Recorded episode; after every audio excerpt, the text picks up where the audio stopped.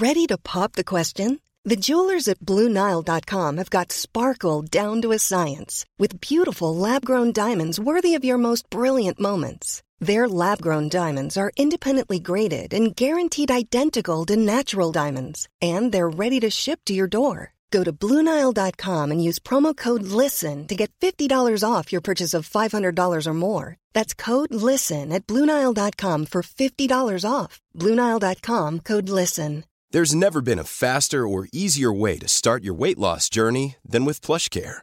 PlushCare accepts most insurance plans and gives you online access to board-certified physicians who can prescribe FDA-approved weight loss medications like Wigovi and Zepbound for those who qualify.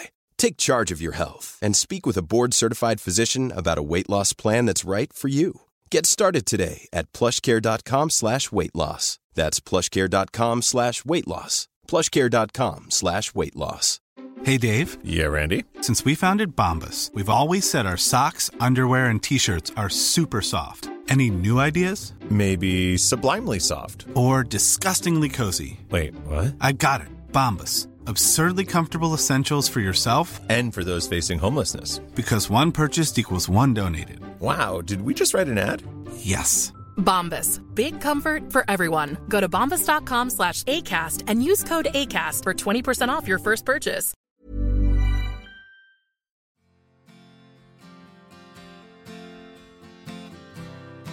Per, du får blunda nu. Vet du vad det här är för ljud?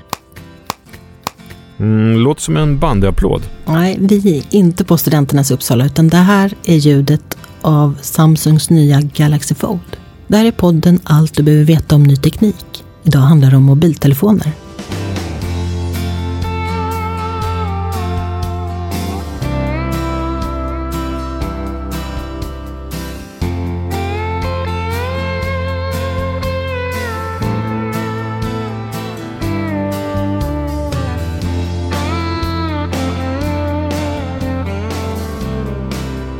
Hej och välkomna till podcasten Allt du behöver veta om ny teknik. Det här är en podd från Sveriges största teknikredaktion. Jag heter Per Danielsson och är chefredaktör. Jag heter Anna Orring och är nyhetschef. Mm. Dagens ämne är som sagt var eh, smarta mobiler och tekniken som finns i de här prylarna som vi bär med oss hela dagarna, i stort sett dygnet runt. Eh, Anna, det här är ju säkert en pryl som har förändrat ditt liv, eller hur? Ja, absolut. Och det är faktiskt nästan svårt att överblicka och sammanfatta den här förändringen.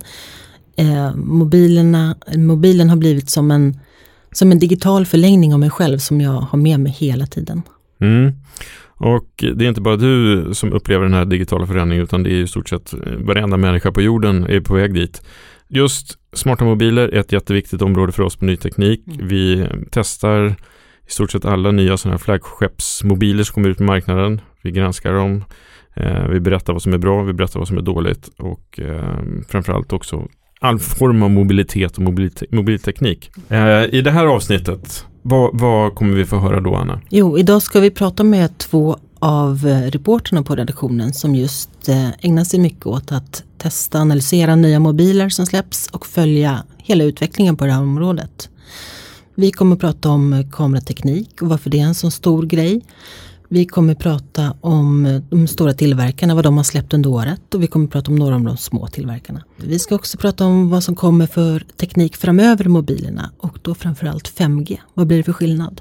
Men Per, på tal om framtidens mobiler, du var ju hos Samsung i Sydkorea för ett år sedan precis och på deras forskningscenter där, där de just utvecklar framtidens mobiler. Vad kommer du ihåg från besöket? Mm, jag kommer ihåg eh, väldigt mycket. Det var ett eh, otroligt intressant besök. Eh, det som kanske sticker ut mest är väl den enorma mängden eller storleken på alla ingenjörsteam som eh, fanns kring varje liten enhet som utvecklas och som petas in i våra mobiler. Alltså ett jätteteam för ljud, ljudingenjörer som utvecklar de små olika typerna av ljuden som finns när man trycker på en knapp eller spelar en melodi och så vidare. Eh, ett team som bara jobbar med batteriutveckling, ett team som jobbar med kamerautveckling, ett team som jobbar med skärmutveckling och så vidare och så vidare. Alla de här teamen var ju tvungna att synkas ihop på något sätt till slut när hela mobilen skulle plockas ihop. Mm. Det här är ju det är en orsak till varför området är så viktigt för oss på ny teknik. Det är att väldigt mycket ingenjörskraft som går åt till och som läggs på mobilutveckling. Mm. Men jag kommer ihåg från ditt reportage där att eh, det var väldigt roliga bilder från innovationscentret. Man kunde se olika typer av testrobotar. Vad var det de testade? Ja, alltså de gör ju enormt mycket olika, de gör många olika tester och de gör testerna enormt många gånger. Eh, exempelvis tappa en mobil i golvet eh, otaliga gånger för att den ska ju hålla. Eh, hur, vad händer om man sätter sig på mobilen eh, tio gånger eller hundra gånger eller tusen gånger eller en miljon gånger?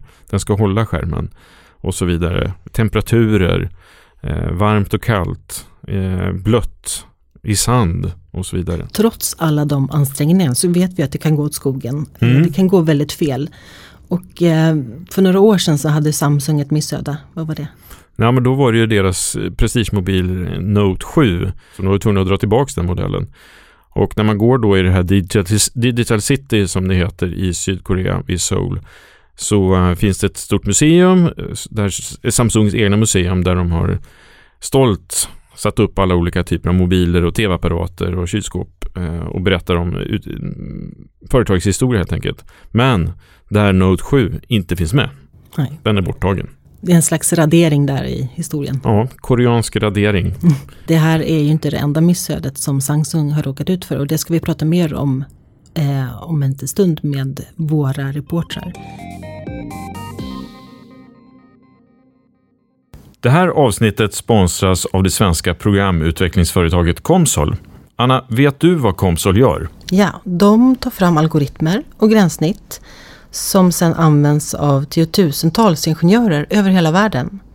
Deras simuleringsmjukvara heter Comsol Multiphysics och den började utvecklas för 20 år sedan. Exakt, och resultatet av Komsos arbete mynnar ut i att våra elbilar exempelvis kan köra mycket längre sträckor, att mobilnätens antenner optimeras för större räckvidd och att ingenjörer kan lösa problem som var mer eller mindre omöjliga för 10 år sedan. Och vill du veta mer om Komsol, Då ska du gå in på komsol.com redan idag.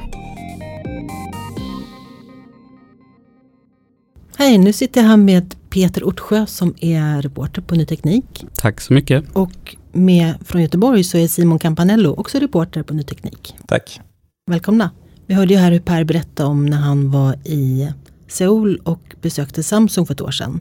Och då höll de ju på, Samsung, att jobba med den här vikbara Galaxy Fold-telefonen. Den släpptes och eh, ett par teknikjournalister fick börja testa den. Det gick inte så bra helt enkelt och de drog tillbaka det här. Men eh, nu har den ju faktiskt kommit ut. Du är en av de som har fått testa telefonen Peter. Mm. Hur tycker du att den har varit? Den har inte gått sönder än efter två veckor. Sen har jag inte använt den jättemycket den senaste veckan men den håller än så länge. Däremot så tror jag inte att det är något eh, vidare kvitto på vad det säger om dess hållbarhet i längden. Därför att Samsung har ju gjort den här skärmen i ett eh, plastmaterial. Mm. Därför att eh, det är fortfarande lite svårt att vika glas. Eh, och det gör ju att den är väldigt, väldigt lätt att repa. När man viker ihop den så är det en liten springa eh, där det lätt kan komma in gruskorn och annat om du har den i fickan och fickorna inte är helt tömda så, så finns ju risken att skärmen repas eh, och så är det ju och därför så har ju Samsung en massa råd och tips och du får inte köpa telefonen utan att få en guide innan, eh, innan du börjar använda den och så. Om vi bara snabbt ska återberätta, vad var det som gick, gick åt skogen i våras då när de här teknikjournalisterna fick testa? Vad var det som hände med telefonen? Ja men då var den känslig för eh, damm och smuts och grus och sådär, att det skulle komma innanför liksom i telefonens innandöme så att säga. Eh, dessutom så hade de då en plastfilm över den här skärmen som såg ut att vara någonting man kunde, som man skulle avlägsna. Och det skulle man inte. Och det har de förbättrat nu. De har gjort många förbättringar och en av dem är att den här plastfilmen liksom eh, smiter in under ramen på telefonen. Mm. Så att du kan inte ta bort den av misstag. Mm. Däremot så är ju fortfarande skärmen lika ömtålig som den var tidigare. Den kostar 23 000 kronor ungefär mm. i Sverige. Eh, du kallar det för en prototyp som man får testa. Ja. Var det värt att vänta på den här mobilen från i våras då? Men det är klart att det är spännande när någonting så pass nytt händer i mobilindustrin. Eh, och jag tror verkligen inte att det här är den sista telefonen med vikbar skärm vi får se, utan vi kommer under de kommande åren få se en rad olika modeller med olika sätt att hantera det här på. Eh, sen efter det så får man liksom se, jaha men är det här någonting som marknaden vill ha också? För det är ju nästa fråga, även om du gör världens mest tåliga telefon med vikbar skärm så är det ju inte det någon garanti för att folk faktiskt vill använda den. Och så som Galaxy Fold är designad nu så har den en 4,6 tums skärm på framsidan. Men den skärmen har ett väldigt konstigt bildförhållande i typ 21.9 så den är väldigt långsmal och inte särskilt trevlig att använda som en vanlig mobiltelefon. Så när du viker upp den så får du en 7,3 tums skärm. Då blir det ju givetvis genast mycket häftigare. Det är som en liten minisurfplatta. Men jag är inte helt övertygad om att det här är någonting som folk nödvändigtvis vill ha. Även om allting annat är perfekt med dem. Liksom.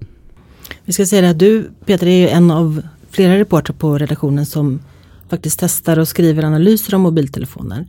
Och du har ju ett, ett, haft som ett återkommande tema de senaste åren lite grann att alla nya eh, flaggskeppsmobiler, de ser liksom ganska likadana ut. Det är inte så mycket som skiljer dem åt, det händer inget nytt och, och nästan ja, efterfrågat. När kommer det någon, något nytt i, liksom designmässigt eller någon ny funktion och sådär. Och det här skulle ju då kunna vara ett svar på den önskan. Mm. Jag tror inte att det är svaret. Jag tror att det är plåster på såren för en mobilindustri som eh, ser vikande försäljning av telefoner nu.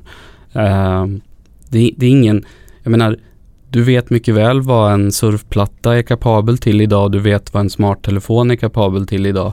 Och det här är en hybrid av de två. Så du vet ungefär att det är ungefär samma sak, ungefär samma användarupplevelse. När du väl har kommit förbi det häftiga i att det, det, är fortfarande lite roligt att ställa skärmen på högkant och vika den och faktiskt köra Netflix på det sättet, även om man aldrig skulle vilja titta på en serie på det sättet. Så, så eh, är det, eh, finns det en viss science fiction-vibb där. Men när man har kommit över det så är funktionaliteten inte drastiskt annorlunda mot någonting du kan göra idag. Eh, jag tror ju att vi kommer att använda andra typer av enheter eh, på, på sikt. Simon, hur ser du på det här med vikbara mobiler? Är det framtiden? Jag tror det är ganska symptomatiskt att vi på något sätt börjar prata om hur hållbar den är och inte hur fantastisk upplevelse det är att ha en vikbar skärm. Det visar väl på något sätt att det kanske inte är så himla eh, banbrytande då, även om det är en kul och spännande teknikutveckling jämfört med de kanske mer liksom, eh, långsamma uppgraderingarna vi har sett på mobilmarknaden de senaste åren. Sen finns det ju flera andra tillämpningar. Jag, jag tycker det ska bli lite kul att se vad som händer, för eh, Samsung har ju visat upp en prototyp på en annan typ av vikbar mobil, när man viker ihop, som de här klassiska flipptelefonerna, att man liksom har en skärm som man viker ihop lite som en mussla. Och Det sägs ju att även eh, den här klassiska ikoniska Motorola Razer eh, viktelefonen kommer tillbaka med den typen av flexibel skärm. Så det skulle kunna vara ett lite spännande segment där man liksom kan få både ha en, en smartphone med riktigt stor skärm samtidigt som den går att ha i fickan. Liksom. Vi har sett en sån eh, återlansering från Nokia till exempel. Mm. Och sen så har ju Microsoft sin eh, variant eh, som väl heter Surface Duo som ska släppas nästa jul. Eh, den är också vikbar och den, men den har två skärmar istället för en skärm som man viker helt på mitten. Så delar de upp det på det sättet. Och jag tror att den kan leverera väldigt mycket av det som eh, som eh, Samsung säger sig kunna leverera med Galaxy Fold. Då slipper man ju hela hållbarhetsproblematiken också. Det är liksom ingen eh, mjuk skärm som ska vikas, utan man kan ha två ordentliga glasskivor separerade utan att riskera att man råkar skrapa sönder skärmen med nageln. Apple, Peter. Mm. Du är en av oss på redaktionen som har kollat och testat Apples nya telefoner. Specifikt har jag testat iPhone 11 och sen har jag väl ganska bra koll på iPhone 11 Pro Max också som är Apples värstingvariant för året. Vad är det Apple har gjort i år som de inte har gjort förut? De har förbättrat kamerorna ordentligt. Eh, och jag tycker ju att det är lite tjatigt eh, att det fortfarande är kamerateknik som är det viktigaste när man eh, tillverkar en smarttelefon idag. Samtidigt så verkar inte alla hålla med mig om det här utan det är en sak som är viktig för folk och att eh, kameran säljer en telefon är nog, det är nog ett ganska starkt argument. Väldigt mycket fokus på kameratekniken på, på de mobiler som har släppts i år och året innan också. Vad beror det på? Vad är det som eh, driver på den utvecklingen? Ja men det är ju att du kan, eh, att de blir hela tiden bättre och bättre på dels mini, miniatyrisera, eh, göra, göra komponenterna mindre helt enkelt. Det andra är att eh, de blir bättre på att använda programvara för att göra kameran smartare så att det du inte kan lösa med mekaniska delar kan du lösa liksom med mjukvara. Um, och där har ju Google varit väldigt framgångsrika med sina pixeltelefoner och använt AI då för att göra bilderna bättre. Även Huawei har varit väldigt bra på det. Så de har ju eh, legat i framkant medan Apple då under några år som, som länge var bäst på kameror eh, har halkat efter. Men i år så har Apple verkligen eh, tagit ikapp mycket av eh, det försprånget som konkurrenterna hade skaffat sig. When you're ready to pop the question, the last thing you want to do is second guess the ring. At BlueNile.com you can design a one-of-a-kind ring with the ease and convenience of shopping online. Choose your diamond and setting. When you find the one, you'll get it delivered right to your door. Go to Bluenile.com and use promo code LISTEN to get $50 off your purchase of $500 or more. That's code LISTEN at Bluenile.com for $50 off your purchase. Bluenile.com code LISTEN. Ryan Reynolds here from Mint Mobile. With the price of just about everything going up during inflation, we thought we'd bring our prices down. So to help us, we brought in a reverse auctioneer, which is apparently a thing. Mint Mobile unlimited premium wireless. Ready to get 30, 30, bit to get 30, bit to get 20, 20, 20, bit to get 20, 20, bit to get 15, 15, 15, 15 just 15 bucks a month. So, Give it a try at mintmobile.com/switch. slash $45 up front for 3 months plus taxes and fees. Promo rate for new customers for limited time. Unlimited more than 40 gigabytes per month slows. Full terms at mintmobile.com. Hiring for your small business? If you're not looking for professionals on LinkedIn, you're looking in the wrong place. That's like looking for your car keys in a fish tank.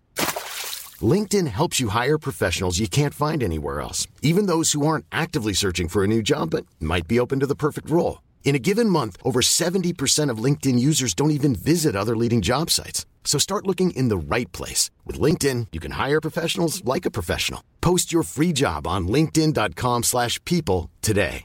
There's never been a faster or easier way to start your weight loss journey than with PlushCare.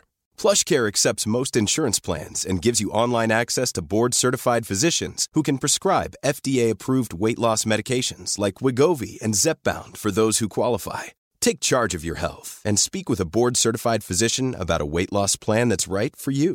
Get started today at plushcare.com slash weight loss. That's plushcare.com slash weight loss. plushcare.com slash weight loss. Hey, it's Ryan Reynolds, and I'm here with Keith, co-star of my upcoming film, If, only in theaters May 17th. Do you want to tell people the big news? All right, I'll do it. Sign up now and you'll get unlimited for $15 a month in six months of Paramount Plus Essential Plan on us. Mintmobile.com slash switch. Upfront payment of $45 equivalent to $15 per month. Unlimited over 40 gigabytes per month. Face lower speeds. Videos at 480p. Active Mint customers by 531.24 get six months of Paramount Plus Essential Plan. Auto renews after six months. Offer ends May 31st, 2024. Separate Paramount Plus registration required. Terms and conditions apply if rated PG. Simon, du har ju testat Samsung-telefoner under året. Vilka modeller har du kollat på? Jag har kollat på båda flaggskeppsmodellerna för i år som alltså är Galaxy S10 och eh, Note 10. Eh, framförallt på plusmodellerna där. Detta med kam kameratekniken var ju en ganska stor sak. Eh, har ju varit en ganska stor sak för Samsung också då i de här lanseringarna. Ja, de har ju pratat mycket om det. De har ju, precis som många andra tillverkare, kört på liksom en trippelkamerauppsättning på baksidan där man har eh, ett zoomobjektiv och ett ultravidvinkelobjektiv så man verkligen kan få eh, enormt stort synfält och så ett standardobjektiv. Eh, och Det har väl varit ett ganska stort lyft. Samsung har ju, precis som Apple, kanske inte riktigt legat i framkant, men har tagit ikapp ordentligt med de här årets upplaga på telefoner. Och sen har de, i och med att det, de försökte ju lansera det här som eh, tioårsjubileet på hela den här Galaxy-serien, så de båda telefonerna fick en ganska rejäl omdesign och ser ganska, ja men det är så här, de, de är väldigt trevliga att hålla i. Eh, de har fått ett eh, schysst utseende eh, som känns väldigt modernt. De har valt att eh, köra selfie-kameran i såna här små eh, utskurna hål på framsidan av telefonen istället för att köra dem i en sån här notch på telefonens överkant som Apple och Huawei till exempel har gjort. Är det någon av de här som, som du har testat som du har gillat mest eller? Jag tycker båda två känns liksom som väldigt, de, man ska väl säga att telefonerna är väldigt lika varandra, eh, Note och S10. Eh, förut har det varit ganska stor skillnad nu i och med att mobiltelefonerna har blivit så pass mycket större, så eh, när Galaxy Note lanserades, den första telefonen, var den ju helt enorm jämfört med allt annat på marknaden. Nu har ju liksom alla andra telefoner växt i kapp, så det är lite svårt att eh, se en jättestor skillnad på det, förutom den här liksom... Och med, med helt med helt enorm, så hur stor var den där skärmen egentligen? ja, det var väl en eh, dryg femtums skärm tror jag på den första noten, så att det skulle väl klassas som en ganska liten mobil idag. Men eh, nu när de flesta har en bit över 6 tum.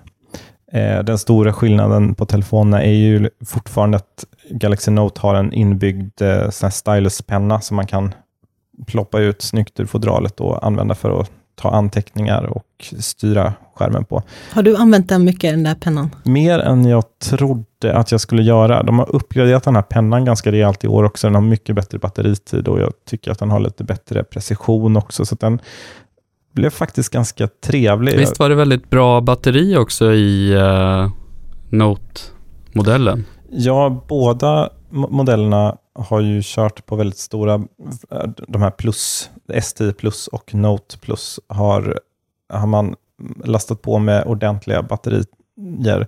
Eh, snäppet större i Note, så att den eh, för att eh, jämfört med för några år sedan när man liksom klagade väldigt mycket på dålig batteritid på smartphones tycker jag att eh, årets Samsung-mobiler kan man inte klaga på det i alla fall. De, de håller utan problem från morgon till kväll.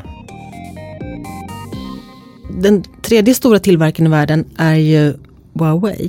De har ju ett väldigt speciellt läge i år med allt som har hänt eh, när det gäller handelskonflikten med USA.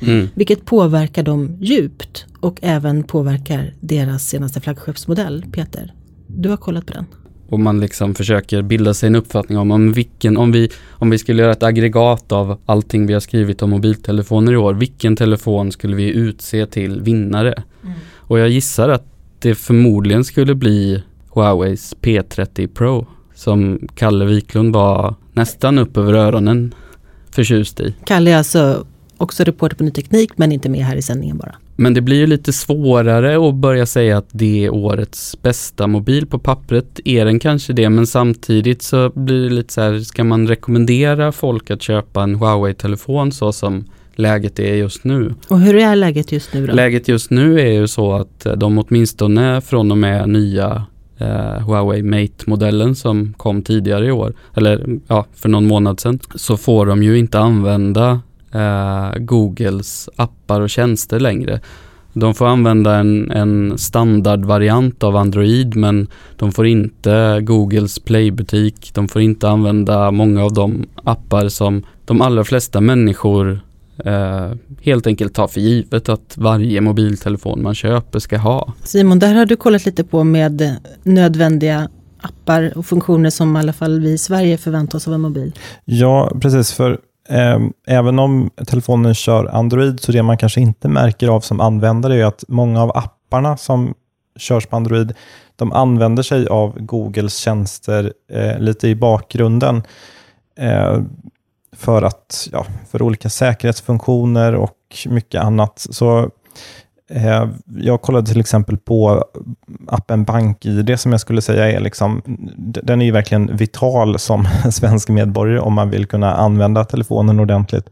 Eh, och Den finns inte på Huaweis egen appbutik. Det finns inga planer på att göra den tillgänglig där i dagsläget. Eh, just för att de använder sig av Google-tjänster i verifieringarna och utan dem så funkar inte appen. Det gör ju att det skulle bli nästan omöjligt att rekommendera en telefon som släpps i Sverige eh, utan tillgång till de här Google-tjänsterna. Det finns ju flera tillverkare än de här tre vi har pratat om. Eh, vi på redaktionen har testat mobiler eller åtminstone skrivit om mobiler från OnePlus och Sony och Xiaomi, Nokia under året. När ni har eh, läst och tagit del av information om de mobilerna, är det något som sticker ut tycker ni? Är det någon mobil här som är värd att nämna extra? Ja, men jag tänker att ehm, um, OnePlus 7 Pro som kom tidigare i år är ett exempel på att OnePlus uh, eh, som tidigare som uh, hade som affärsidé att göra läckra eftertraktade telefoner som skulle kännas som premiumtelefoner eh, och sålde dem till ett mycket lägre pris. Nu börjar de närma sig en prisklass där de inte är, de är fortfarande billigare än de tre stora vi har pratat om men, men inte så mycket, eh, det är inte så mycket större marginal än vad det har varit tidigare. Nej, men om man kollar på den senaste lanseringen T-Pro till exempel, så kostar den i princip, det är ju några hundralappars skillnad från eh, Huaweis P30 Pro, så den är ju uppe i samma prisklass som de i princip nu. Sen har de ju en billigare modell också som fortfarande är några tusen lappar lägre, men jag tror att vi ser att de liksom har eh, fått lite självförtroende. De har sett att det funkar. De har ju byggt liksom en väldigt lojal fanbase också. Ehm, Eh, många OnePlus-användare som jag stöter på i alla fall, de är ju kanske de näst mest fanatiska mobilanvändarna efter iPhone-användare i att de verkligen gillar OnePlus både som företag och som telefoner och eh, hur de bemöts av bolaget. Så att det, de har nog byggt en ganska liksom fin användarbas som de nu försöker eh, spinna vidare på med att ja, bli ett, en, liksom en riktigt stor telefontillverkare, inte bara en nischtillverkare. Vad finns det att säga om företaget då, bakom OnePlus? Det, det är ju ett lite hemlighetsfullt företag på något sätt. Det är ju en eh, nys, ganska relativt nystartad kinesisk tillverkare där eh, en svensk är medgrundare som heter Carl Pei, eh, som grundade här tillsammans med eh, Pete Lau för ett antal år sedan. Ehm, de jobbade båda på mobiltillverkaren Oppo som är en väldigt stor kinesisk tillverkare, en av de största mobiltillverkarna i världen, även om det inte finns så många Oppo-telefoner att få tag på i Sverige. Ehm, så, och Det verkar väl finnas någon slags eh, företagskoppling till Oppo också, även om OnePlus inte gillar att prata så mycket om det, så verkar det som att de delar Eh, ägarstruktur på något sätt. Och man kan ju, har ju sett flera gånger att eh, deras telefoner har påmint ganska mycket om varandra rent designmässigt, så det finns nog liksom någon slags eh, koppling mellan de två bolagen. Så det känns ju lite spännande då att ta del av vad blir nästa grej för OnePlus? Vad blir nästa lansering och åt vilket håll kommer de gå? Av de andra mindre tillverkarna då, vad, finns det någon annan mobil ni vill lyfta fram? jag tycker att Sony har gjort eh, något ganska intressant i år. Det har ju varit en mobiltillverkare som har haft jättestora problem i flera år, där de liksom har rasat i marknadsandel. De har gjort enorma nedskärningar från mobilutvecklingsavdelningen. Det har även varit nedskärningar på Sony Mobile i Lund. Eh, nu försöker de återlansera lite grann med den här, eh, starta om Xperia-serien kanske man kan säga. Eh, de har lanserat först Xperia 1, eh, ett eh, flaggskepp som faktiskt sticker ut lite i design. De, de kör en eh, skärm med bildförhållanden 21 till 9. Så det är liksom en väldigt eh, långsmal skärm. Eh, så man får ganska mycket skärmyta, men telefonen tar inte supermycket plats i handen. Det är en ganska eh, annorlunda upplevelse jämfört med de mer rektangulära, eller mer, ja, mer fyrkantiga mobilerna kanske man kan säga. Och sen har de följt upp det här med en lite billigare mobil som heter Xperia 5. Där de liksom har tagit i princip samma hårdvara som Xperia 1, men krympt ner formatet ytterligare till en ja, kompakt mobil, kallar de det. Och Det tycker jag är ganska intressant, för det har ju de senaste åren när skärmstorleken har växt och växt och växt på telefonerna så är det ganska många som inte ja, många har väl anammat det, men det finns ju också en grupp som Eh, inte alls gillar att ha en enorm mobil i fickan hela tiden. Det är många som håller fast vid en gammal iPhone SE eller något sånt där, just för att de ja, vill ha ett lite mindre format, det passar bättre i handen, det är lite lättare att ha med sig. Och den här Xperia 5 Ja, den, den, känns ju hyfsat liten jämfört med de här, en Samsung Note 10 Plus till exempel med jätteskärmen. Men samtidigt tack vare det här 21 9 bildförhållandet så får man ändå ganska mycket skärmyta fastän telefonen inte tar så himla mycket plats i handen. Så där, där tror jag att man kan ha hittat eh, en Eh, ja, en smart kompromiss på något sätt. Och jämfört med de andra kompakta telefonerna som finns på marknaden så är det liksom eh, Eh, de, ja, väldigt bra hårdvara, väldigt bra kamerasystem och Sonys eh, version av Android funkar väldigt bra också. Så jag, jag, tror ganska starkt på den telefonen. De har ju också, det är första telefonen på ett par år som de marknadsför riktigt hårt i Sverige också. Så kanske kommer vi se ganska mycket av den. Det är väl lite för tidigt att utvärdera hur bra det har gått, men eh, själva mobilen tycker jag de har gjort något de verkar som, det känns som att de har hittat en bra nisch där. Nu när vi pratar i alla fall om de här tre stora tillverkarna, deras flaggskeppsmobiler, sen finns det mindre tillverkare som ligger, har mobiler i liksom lägre prisklasser. Vad är det för skillnad? Vad får man för 5 000 kronor och 15 000 kronor eller till och med 20 000 kronor? jag tycker det är två stora saker man får. det, det är, man får i regel mycket, mycket bättre kamerasystem för de som ligger över 10 000 och man får i regel mycket bättre skärm också. De billigare telefonerna har fortfarande LCD-skärmar medan de dyrare har OLED-skärmar som är lite skarpare och bättre färgåtergivning. Ska man vara krass så får man inte så himla mycket mer. Alltså mm, på riktigt, om du lägger 10 000 mer, du, allt det Simon säger stämmer.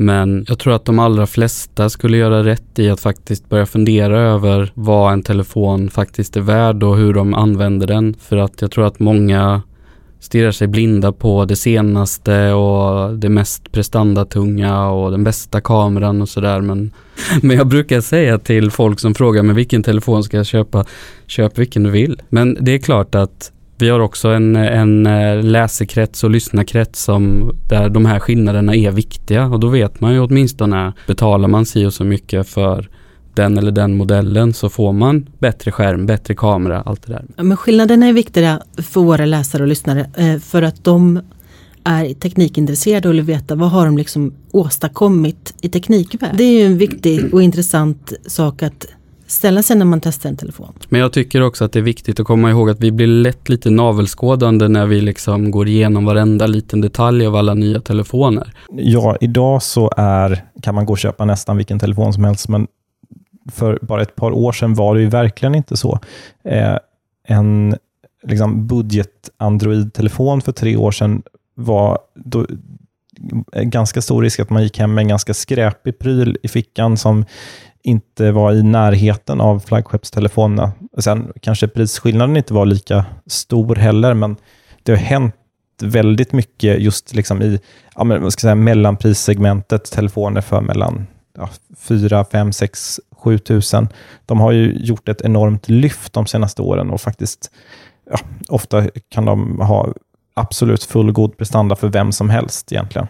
Mm. Ja men man kan kolla på Nokia gör, eh, eller HMD som använder Nokia som varumärke. De gör eh, betydligt billigare telefoner och vissa av dem är rätt kompetenta. Du Simon, du pratar om vad har hänt på några år. Men om vi tittar framåt då? Vad kommer hända under nästa år? Vad blir den stora grejen inom mobiltelefoni då? Ja, jag tror att 5G kommer att bli mer aktuellt för uh, svenska konsumenter i och med att de första 5G-näten förmodligen eh, tas i drift då. Eh, så att, eh, och dessutom så börjar ju det dyka upp eh, många modeller nu med 5G-stöd. De är oftast lite dyrare än andra modeller. Eh, det har inte varit aktuellt för svenskar överhuvudtaget än så länge. Och sen så kan man nog förvänta sig att Apple släpper en telefon med 5G-stöd till hösten också. Så att eh, jag tror att 5G kommer att vara ett stort eh, fokus på, eh, på mobilsidan för, för konsumenter också nästa år. Nej, men om man tittar rent liksom på tekniken i telefonerna, så det som blir intressant och det som, kommer, det som har börjat ske nu och det vi kommer se nästa år, det är att man eh, har liksom fått igång produktionen av eh, systemchip med 5G-modem inbyggt. Eh, för de tidiga 5G-telefoner som har släppts hittills, då har de behövt få in utöver liksom eh, det normala chippet med processor och grafikkort och allt sånt där som sitter i telefonen, så har de behövt klämma in ett till chip med ett 5G-modem på, vilket har lett till massa kompromisser i hur man har designat telefonen och det, de blir mycket dyrare att tillverka.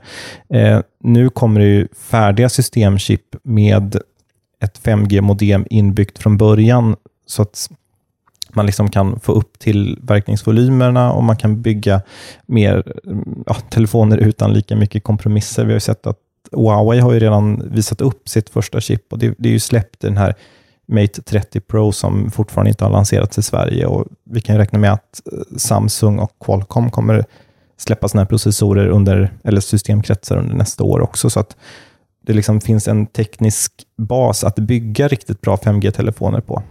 Men vad kommer 5G göra för skillnad för telefonanvändarna? Alltså det, det beror lite på. I, i, om man tittar i Sverige till exempel så är det ju eh, inte de här riktigt höga frekvenserna på eh, millimeterbanden som kommer att vara aktuella i början. Utan det kommer att vara omkring 3,5 GHz. Det bandet eh, är det som kommer att auktioneras ut nu. Och det är också det då som operatörerna kommer att använda mobilnäten till i början. Och det kan man väl säga är som ett snabbare 4G till att börja med. Eh, sen det exotiska med 5G om man ska titta för vad det kan innebära för vanliga konsumenter med en mobiltelefon är väl om man börjar få nät på eh, millimeterbanden Därför att då kommer du upp i de här extrema hastigheterna som eh, vissa användare har vittnat om när de har testat till exempel Verizons nät i USA. Men Verizon har å andra sidan börjat med millimetervågorna där och du kan få helt sjuka hastigheter men eh, där på den frekvensen så är signalen väldigt stark men räckvidden är väldigt, väldigt kort. Så att det kan egentligen eh, bara innebära att du går eh, in på en eh, nästa gata så försvinner täckningen helt och hållet. Du måste verkligen ha fri sikt och vara precis liksom, så att du nästan ser masten framför dig sådär för att det ska fungera.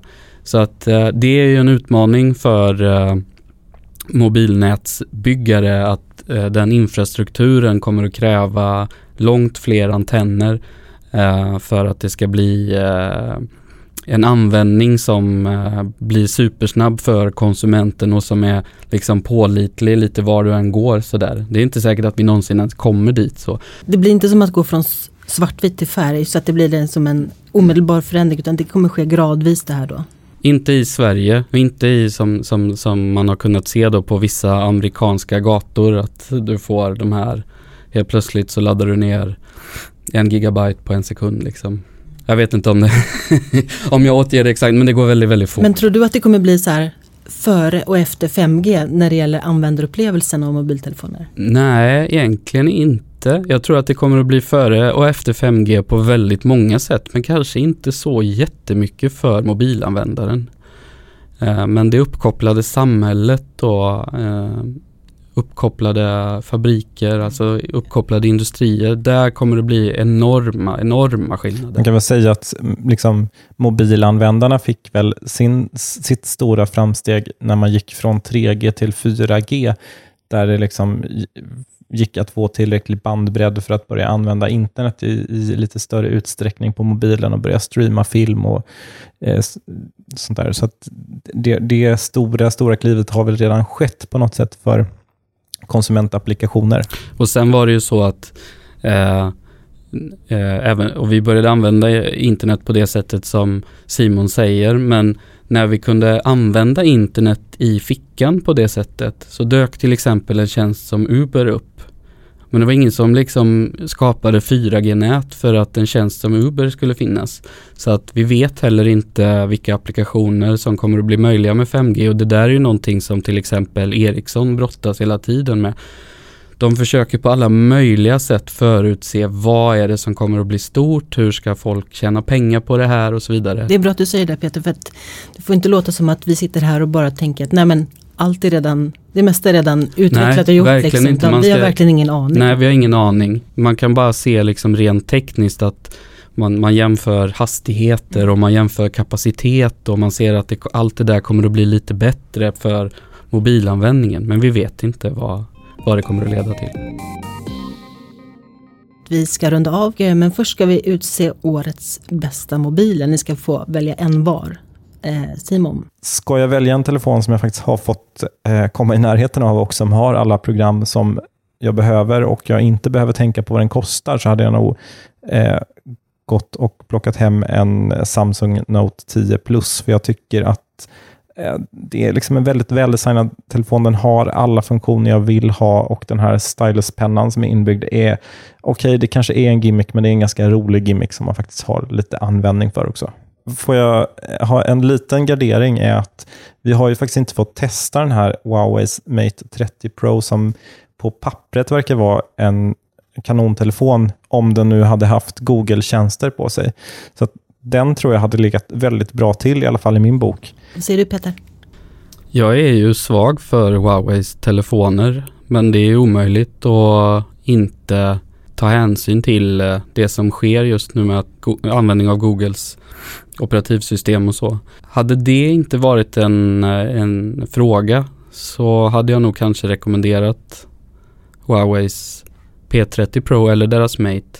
Sen har jag historiskt sett använt iPhone mycket. Eh, jag tycker ju att iPhone 11 är jättebra, men nej, jag tycker det är supersvårt att välja en telefon. Jag tycker inte någon telefon förtjänar att utses till vinnare i år egentligen. Det är gott så. Då säger vi tack till Peter och Simon. Tack. Tack. Per, nu har vi ju hört våra reportrar Simon och Peter prata här om hur området med mobiltelefoner utvecklas. Men vad kommer hända på längre sikt tror du? Det var 11 år sedan första iPhone lanserades. Men om 11 år, vad är vi då? Mm, det är ju 11 år sedan eh, iPhonen kom. Då var den banbrytande på ett sätt som eh, vi inte fattade då. De stora aktörerna som till exempelvis Nokia som hade, var störst i, i världen då med en marknadsandel på runt 40 procent om jag inte minns fel hånskrattade nästa åt den, åt den här mobilen och eh, sa att eh, den var alldeles för dålig. Eh, och de hade rätt i, i ett par saker. Det var en telefon med ett väldigt dåligt batteri, dålig eh, kamera och dålig skärm jämfört med de modellerna som fanns på marknaden då. Men vi vet ju alla hur utvecklingen har gått sedan dess. Det har liksom blivit en standarden för det. Eh, om vi tittar 11 år framåt i tiden så är det givetvis omöjligt att gissa, gissa med säkerhet vad som kommer ske.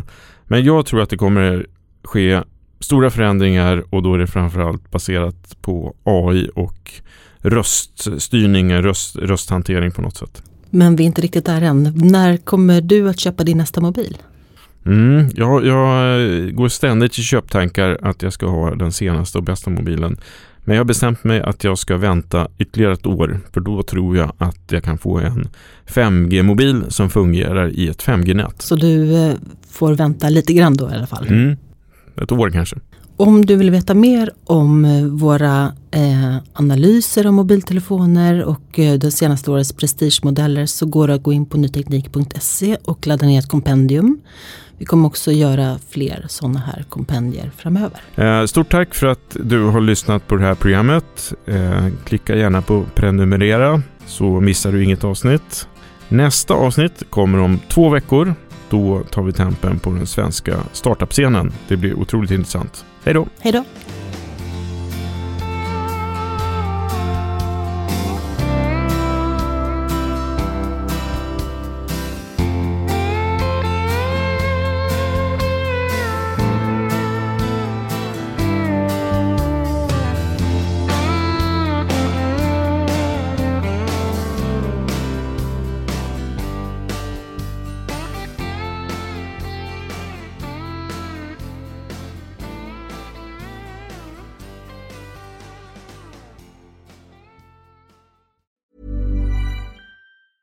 Hi, I'm Daniel, founder of Pretty Litter. Did you know cats tend to hide symptoms of sickness and pain? I learned this the hard way after losing my cat, Gingy. So I created Pretty Litter, a health monitoring litter that helps detect early signs of illness by changing colors, saving you money and potentially your cat's life. Pretty Litter is veterinarian developed, and it's the easiest way to keep tabs on your fur baby's health right at home. Go to prettylitter.com and use code ACAST for 20% off your first order and a free cat toy. Terms and conditions apply. See site for details. When you need mealtime inspiration, it's worth shopping Kroger, where you'll find over 30,000 mouthwatering choices that excite your inner foodie. And no matter what tasty choice you make, you'll enjoy our everyday low prices, plus extra ways to save, like digital coupons worth over $600 each week. You can also save up to $1 off per gallon at the pump with fuel points. More savings and more inspiring flavors make shopping Kroger worth it every time. Kroger, fresh for everyone. Fuel restrictions apply.